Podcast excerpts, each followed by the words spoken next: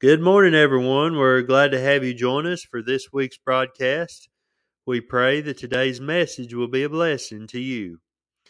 Our scripture comes from the book of Hebrews, chapter 12, beginning in verse number 1. The Bible says, Wherefore, seeing we also are compassed about with so great a cloud of witnesses, let us lay aside every weight and the sin which doth so easily beset us and let us run with patience the race that is set before us, looking unto Jesus, the author and finisher of our faith, who for the joy that was set before him endured the cross, despising the shame, and is set down at the right hand of the throne of God. For consider him that endured such contradiction of sinners against himself, lest ye be wearied and faint in your minds. Ye have not yet resisted unto blood, striving against sin. Here, the author, the writer in Hebrews, is comparing the Christian life, the Christian walk, to a race. And as we look at this today, I want you first to see the stadium. The Bible says we are also compassed about with so great a cloud of witnesses. This is talking about the ones that have gone on before the previous chapter. Chapter 11, God's honor roll of faith mentions many men such as Isaac and Jacob and Abraham and Moses that have lived a life of faith. It mentions women such as Sarah and Rahab and many, many that were unnamed that lived a life of faith and they died a life of faith. We've got these that have went on before and witnesses doesn't necessarily mean that they're able to see us, that they're able to watch us run our race, but it means they are testimony bearers of living a life of faith, living and dying a life of faith and trusting in God. And we have those watching, we have those waiting. You may have someone that has went on before, a grandfather, a mother, a father, somebody that you look to that you remember it lived a life of faith, somebody that was faithful to God's house, faithful to God's word, a faithful preacher, a faithful servant, a prayer warrior that have went on before and waiting, but let us stop and let us look at those before. Let us look at the example they left for us to live as we run this race ourselves, as we hope to finish this race well, just as they did. We see the stadium, but also we see the struggle. Let's look at ourselves. Let's look at the weight. It says, Let us lay aside every weight. Imagine, if you will, someone that's running that's training to run for a marathon. They may put weights on their wrist, on their legs. They may wear a weighted vest as they run. But when it comes time to run the race, when it comes time for the main event, what are they going to do? They're going to take those weights off. And the Bible here says, let us lay aside every weight. There are many things in our life that's not necessarily bad. It, it's not bad to want a new or a nicer house or to want a nicer car family is it's not bad. Certainly, we're supposed to spend time with our family, but whenever it becomes a weight, whenever it becomes something that's holding us back, we need to be sure that we're able to lay it aside and keep our focus on God, keep our focus on what matters. Now, I'm not saying to lay aside your family, but sometimes we have sporting events and things that come up on the weekend with children and stuff that would hinder our race, and we've got to be willing to lay aside that and seek God's will in those matters. We have a struggle, we have a race that we're run. We've got to keep our eyes on the prize, on the focus of this race. We have a warning, the besetting sin. Possibly this is speaking of, particularly of the sin of unbelief.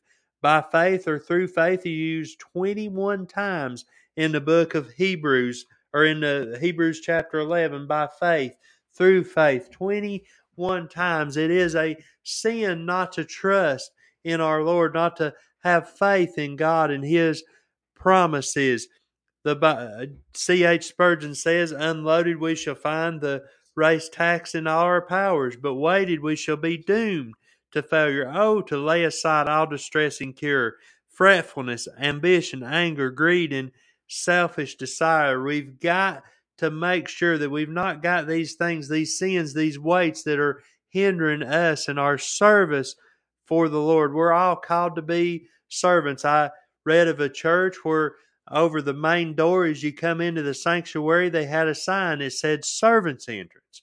And whether it be the pastor, whether it be the deacons, the Sunday school teacher, or the members, nobody come in or out of that building without going through the servants entrance. What a what a testimony, what a thing that would be for us to remember as we go to church this morning that we are all servants of a living God. I want you to see the strategy. He said to look at Jesus, looking unto Jesus, the author, the finisher of our faith, who for the joy that was set before him endured the cross, despising the shame. We've got to keep our focus on the Lord. I'm reminded of a story of a plow contest that was held back at some time, and the first man he went up to plow, and as he plowed, his row got crooked, and the judge asked him, You know, what was your technique. What did you do? He said, Well, I looked at the handles of the plow I was holding, and his plow went all over the place. He, the second one, he had a similar result, a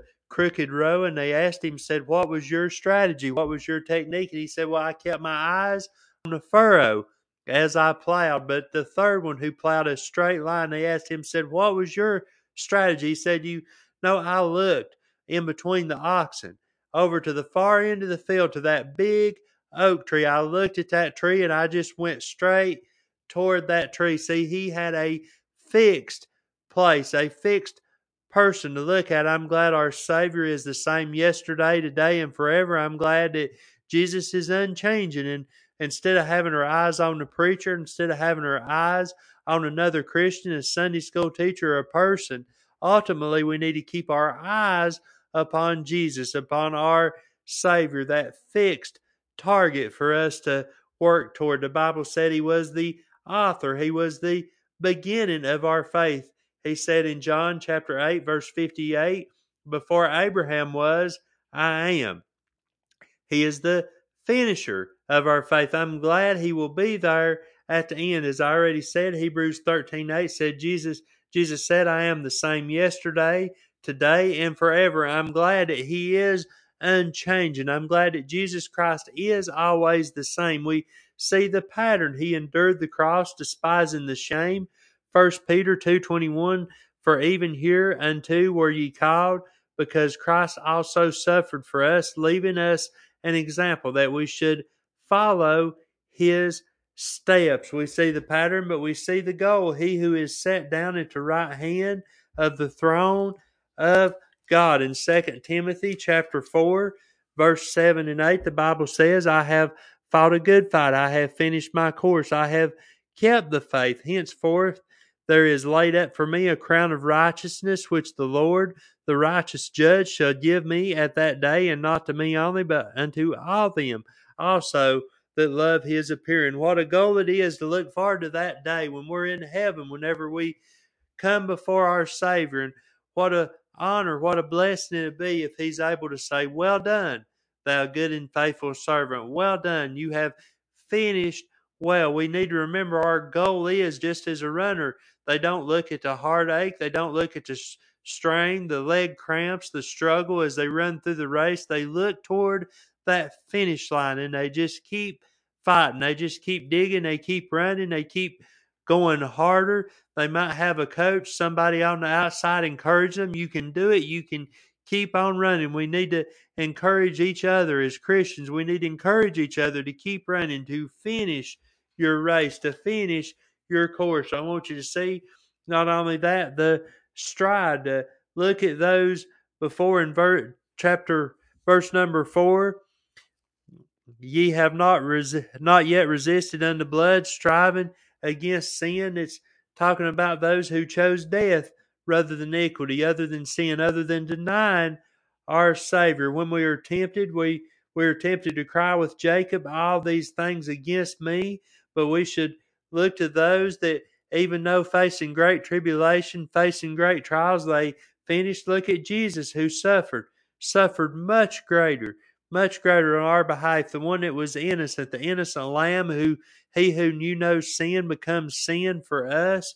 Look at him. Look at all those who have gone before us. We need to get to the place that we've made up our mind that no matter what, no matter how hard this race is, no matter how hard it is to run, we're just going to keep running.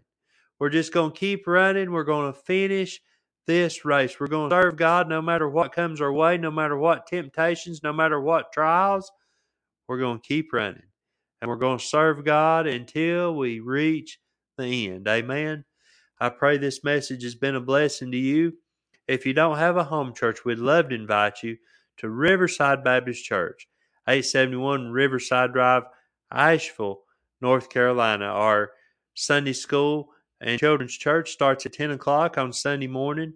Our worship hour starts at 11, and we have a Bible study on Wednesday night at 7 o'clock.